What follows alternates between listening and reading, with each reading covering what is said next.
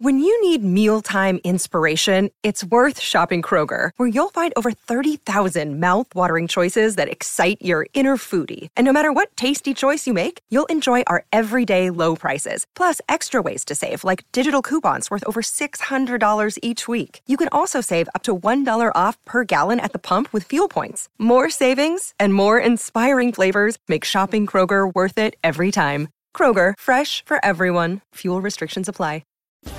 Penn State opens as a four-point favorite for this weekend's trip to Nebraska. Penn State isn't the only traditional Big Ten power struggling right now.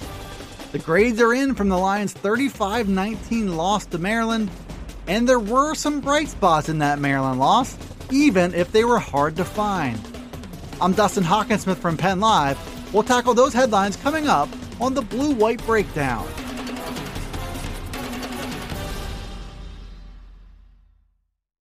Penn State is stuck in the weeds of an oh and three start to its two thousand twenty season, where the Lions haven't done much of anything to suggest they'll soon turn a corner. The Lions lost in overtime to Indiana, then got beaten soundly by Ohio State in week two, and just last week got taken to task by Maryland, which entered Beaver Stadium as a twenty-five point underdog. But even with all that in mind, Vegas sportsbooks still opened the week by installing Penn State as a four-point favorite for a Saturday contest at Nebraska. The Huskers are also winless with an oh and two record and the third game against Wisconsin that was canceled because of COVID concerns. Nebraska most recently lost a twenty-one thirteen matchup to Northwestern on the road last weekend and might have shown some signs of life in that one.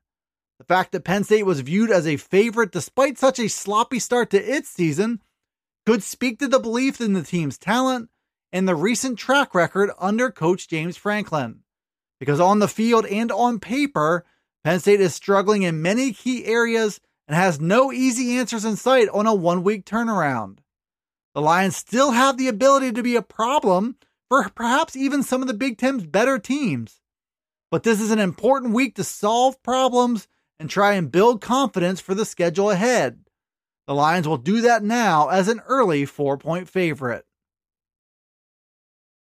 Penn State is oh and three and struggling to find its way in this shortened two thousand twenty season. And even though the Lions have some excuses for their struggles, after hiring four new coaches just before a pandemic hit, those results speak for themselves. But across the Big Ten, there have been a number of surprises, and not all of them have been good. Wisconsin has struggled to contain a covid nineteen outbreak, which has cost the Badgers two games that were canceled. And Jim Harbaugh's Michigan Wolverines have now dropped two straight games to Michigan State and to Indiana and are now one and two on the year. The Lions and Wolverines both find themselves losing ground in PennLive columnist David Jones' Big Ten Power Poll. Penn State comes out of week three as the second worst team in the league and with problems to fix at virtually every position group on the field, according to Jones. The Wolverines are in the middle of the pack at number nine in the power poll, but they're struggling to play modern football in Jones' estimation. The Big Ten season has been turbulent for understandable reasons, but now it figures to be a race for two of its best programs to figure out their problems and salvage what's left of their seasons. The report card for Penn State's week three loss to Maryland is in, and the grades are not favorable for the Lions. PennLive's Bob Flounders took James Franklin's team to task for a disastrous performance in all phases of the game. Penn State was a twenty-five point favorite going into that one, and came out of it on the losing end of a thirty-five nineteen game.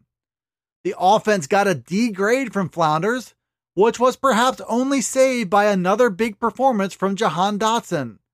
The Lions are showing some signs of life at the wide receiver position, but the passing game continues to struggle.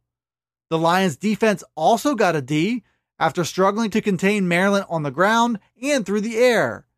Big plays were too easy for the Terps and cost Penn State, especially in the first half. The coaching staff got a D, and so did the Lions' overall effort. Those grades were far from flattering, but they did paint a picture of exactly where this Penn State team is right now. The Lions are struggling to do much of anything right, and they're searching for answers in virtually every area going into a week four trip to Nebraska. Penn State fans might have to get out their binoculars to find the silver linings from Saturday's thirty-five nineteen loss to Maryland. The Lions were outplayed on offense, defense, and special teams by a Terps team that was a twenty-five point underdog. But it wasn't all bad all the time for James Franklin's team. PennLive's Bob Flounders did find four bright spots in the loss. The first was once again the play of Jahan Dotson, who has emerged as one of the Big Ten's best wide receivers. He caught nine passes for one hundred twenty-three yards and a touchdown, and he now leads the Big Ten with three hundred sixty-one receiving yards and five scores through three games.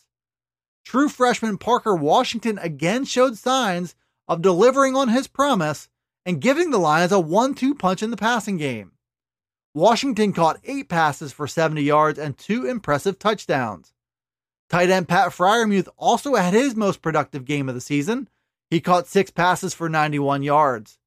And on the defensive side of the ball, Jason Oweh translated his talent into production with a team-high ten tackles, including two tackles for loss.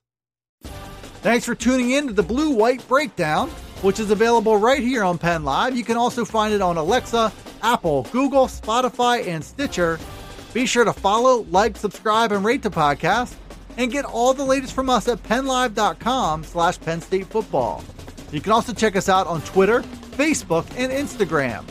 This is Dustin Hockensmith from PennLive signing off until the next Blue White Breakdown.